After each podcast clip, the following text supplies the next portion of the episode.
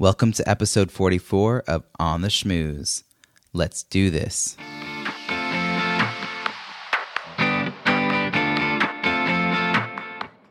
Welcome to On the Schmooze, the podcast that highlights talented people from different fields, explores how they built strong networks, and overcame challenges on their way to becoming successful leaders. Now, here's your host, Robbie Samuels. On the Schmooze is a headliner on the business podcast hub C Suite Radio, which is part of C Suite Network. They also have C Suite TV, where you can watch in depth interviews with business content for leaders and entrepreneurs.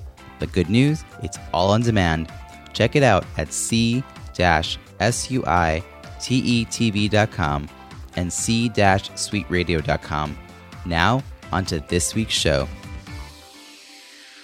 Welcome back to On the Schmooze. Thank you so much for joining me. Last week, I had the pleasure of interviewing Mary Pilon. This week, you'll be hearing from me, your host. Every other week, I'll be offering my take on some aspect of networking and relationship building. These shorter podcast episodes will include practical tips and techniques you can put into practice right away. My hope is that insights from me and my guests will help you achieve the leadership position you're seeking, build and sustain your professional network, and find the work life balance that works best for you. This week, I'll be sharing tips to help you more effectively and inclusively network with people with disabilities.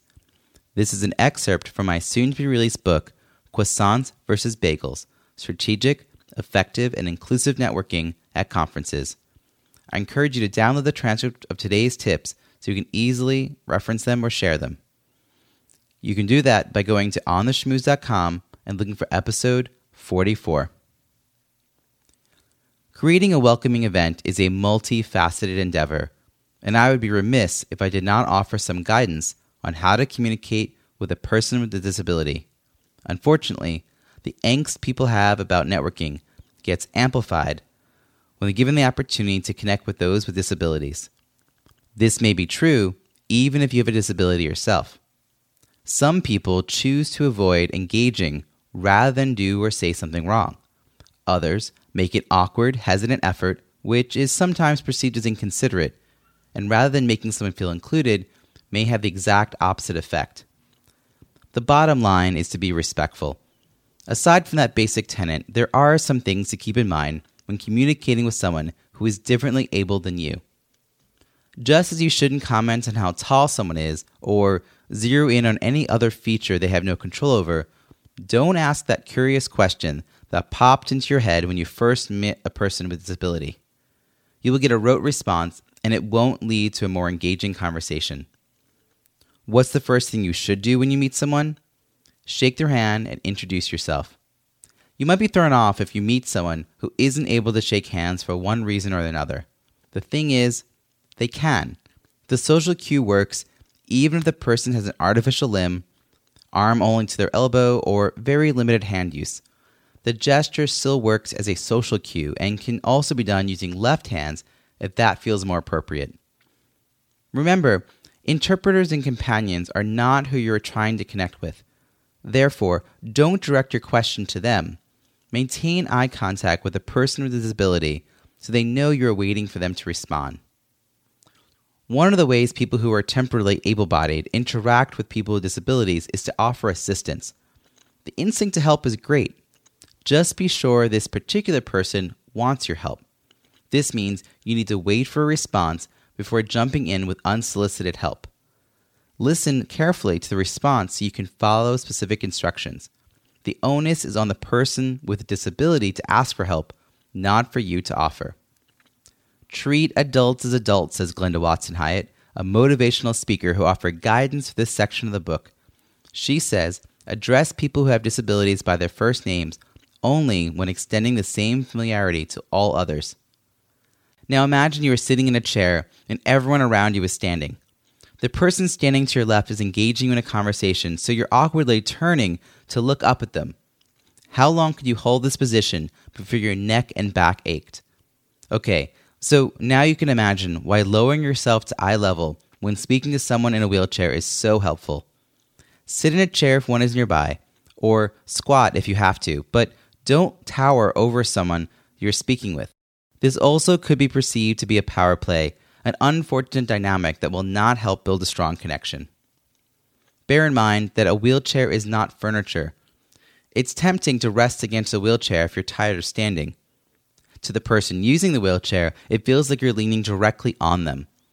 If there wasn't a wheelchair, you wouldn't think to move into someone else's personal space like that. Same rules apply here then. Glenda offers one caveat. If, however, you need to steady yourself for a moment, simply ask first. Speaking of wheelchairs, one of our worst instincts is to pat people on the head or shoulder if they're using a wheelchair.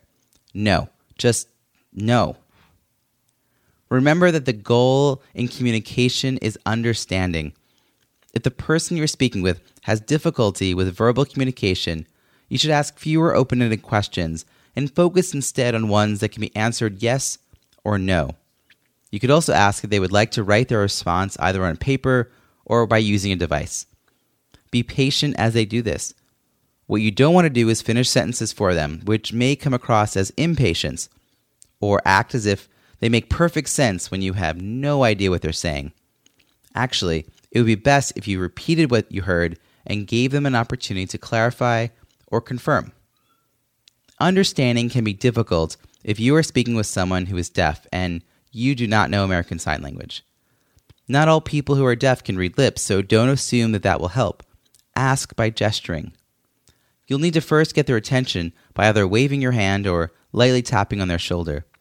Of course, if you are standing in a dark corner, it will make reading lips much harder, as will speaking very quickly, eating, drinking, or smoking.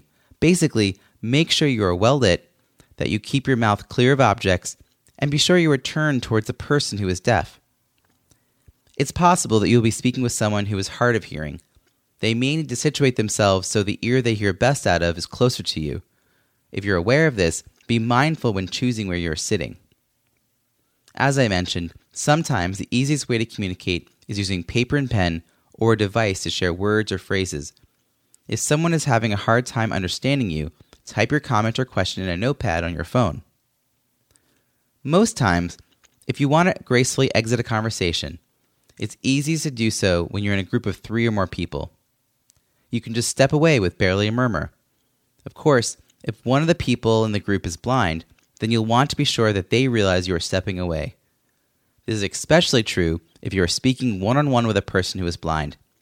Ducking away, even momentarily, to grab your drink off the bar or greet someone who just walked in will leave that person standing by themselves without knowing where you went or even knowing that you've left. Great to see you. Oops, did I just say that? Are you anxious about avoiding this kind of common expression when speaking with a person who is blind or saying, Hey, did you hear about? to someone who is deaf? It's okay. Don't make a big deal. Pointing it out and discussing your feelings is what you want to avoid. That puts the burden on the person with a disability, and for them, this is just life. It's not the first time they've heard that expression, and it won't be the last. Sometimes it's not immediately obvious that the person you're speaking with has a disability. If someone keeps asking you to repeat yourself, it's possible that they're hard of hearing you can suggest moving the conversation to a quieter location. Try to keep an open mind and not judge someone because they have a weak handshake. It's possible it would be painful to squeeze. Have compassion if someone seems completely fine the first day of the conference, and on the second day they're having a hard time standing for long periods of time. It's possible they could be experiencing flare up from a chronic pain. Social cues are a huge part of networking and for people with autism, this is a challenge.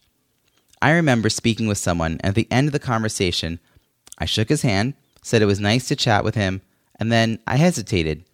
I didn't walk away. I was waiting for him to acknowledge the social cue, to acknowledge that I was leaving. After a few more minutes of chatting, I realized that I was in control of the situation and didn't have to wait for him to respond. I shook his hand, said I'm going to go now, and walked away. Later, we became friendly, and he told me he had autism, which then was defined as Asperger's. I asked him about that interaction. I asked if he had still been standing there because I was standing there. He simply said, Yeah. I had felt so rude and abrupt walking away without him acknowledging it by saying, Nice to see you too. He told me he appreciated how explicit I had been. He spends a lot of time not quite sure what the socially correct response is, but with me, he knew I was going, and it was clear. Lesson learned. If someone isn't understanding social cues because of autism, being from another culture, being obtuse and self centered, or being inebriated, uh, none of that means that you need to feel stuck in a conversation. It's up to you to take care of yourself and move on, even if in the moment it feels rude. Don't avoid people with disabilities. If you have the opportunity to make a connection at a conference or elsewhere, as Glenda says, don't be afraid to ask questions when you're unsure what to do. If you have a disability, don't hesitate to ask for what you need to be present and engaged in the room. If you need someone to speak louder, or for the music to be lowered, or need to move a conversation over to the chairs, you need to be your own best advocate. Thanks again for listening to this solo episode of On the Schmooze. Do you host a conference or convention and want your attendees to feel that your event was incredibly valuable because of all the connections they made? I work with associations and companies to design events that increase engagement and create a welcoming culture for all attendees, especially your first time attendees. The result is that long-time attendees, presenters, and board members have a host mentality, and all attendees have the tools to strategically build relationships and the professional network at your event. If you want to increase ROI for your attendees and therefore their retention, email me and we'll schedule a call. Email Robbie at robbiesamuels.com. That's R O B B I E at R O B B I E S A M U E L S. And I would love it if listeners join the launch team for my book. It's coming out this summer and it's called Croissants versus Bagels Strategic, Effective, and Inclusive Networking and Conferences. If you'd like to support my book launch, send me an email at robbie at robbiesamuels.com. If you want an easy way to say the tips from this episode, you can just download the transcript so you can easily print it or save it in your files. To get started, visit the show notes at ontheschmooze.com, look for episode 44. And if you want to discover other business podcasts, check out C Suite Radio at c-suiteradio.com, where you'll find On the Schmooze in good company with other C Suite Radio headliners. I want to sincerely thank all of you who've already subscribed and left a rating and review in iTunes. By subscribing and leaving a rating review in iTunes, you're helping this podcast get discovered by more listeners. Will you subscribe and leave an honest rating and review? It's easy to find our iTunes page at itunes.ontheschmooze.com. That's schmooze, S H M O O Z. Thank you again, and I look forward to connecting again next week for a longer episode when I'll be interviewing a talent professional about their untold stories of leadership and networking. We'll explore their career challenges, work life balance, and how they built a strong professional network on their way to becoming successful leaders. Until then, have an awesome week.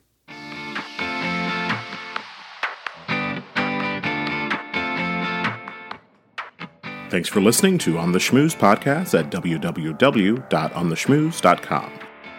That's On the Schmooze, S C H M O O Z E.